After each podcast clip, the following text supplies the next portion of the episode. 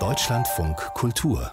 Kulturnachrichten die Sängerin Diana Damrau ist mit dem Bundesverdienstkreuz ausgezeichnet worden. Bayerns Kunstminister Siebler überreichte die Auszeichnung für ihre kulturellen und gesellschaftlichen Verdienste.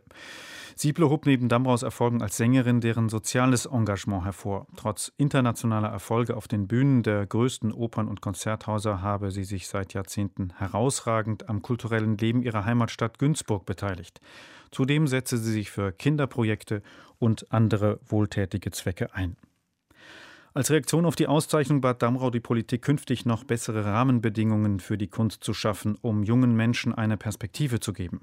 Kultur sei keine bloße Freizeitbeschäftigung, sondern eine Mission für Verständigung, Frieden, Liebe und Versöhnung sowie Balsam für die Seele.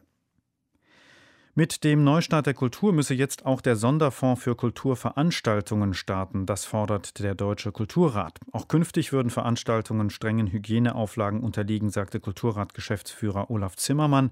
Deshalb sei der im Januar von Bundesfinanzminister Scholz angekündigte Kultursonderfonds mit rund 2,5 Milliarden Euro jetzt dringend nötig. Nur so könnte sichergestellt werden, dass Veranstaltungen mit wenig zugelassenen Besuchern trotzdem wirtschaftlich durchgeführt werden könnten. Der Fonds solle hauptsächlich privatwirtschaftliche Kulturunternehmen unterstützen, so Zimmermann. Vorgesehen ist im Falle von Corona-bedingten Absagen Ausfallkosten wie zum Beispiel Künstlerhonorare und Kosten für Dienstleister zu erstatten.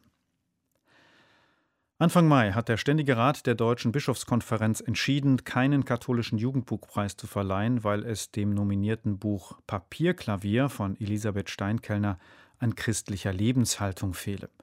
Diese Entscheidung hatten mehr als 200 Jugendbuchautoren mit einem offenen Brief kritisiert. Auch die Autorin Ute Wegmann hält es für problematisch, dass sich der Ständige Rat gegen seine eigene Jury gestellt habe.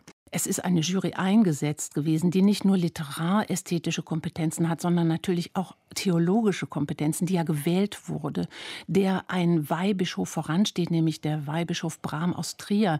Und eine Jury, die sich weltoffen gezeigt hat in all den Entscheidungen der vergangenen Jahre. Und es steht auch in den Statuten übrigens dieses Preises, die Jury entscheidet. Aber natürlich muss die Empfehlungsliste und somit auch das Preisbuch dem Ständigen Rat vorgelegt werden. Es hat sich aber jemand durchgesetzt durchgesetzt, der da wahrscheinlich mit den eigenen Moralvorstellungen angeeckt ist an den Moralvorstellungen, die in diesem Buch vertreten werden. Im Buch Papierklavier geht es um Themen, die Jugendliche beschäftigen, unter anderem um die Frage der eigenen Sexualität.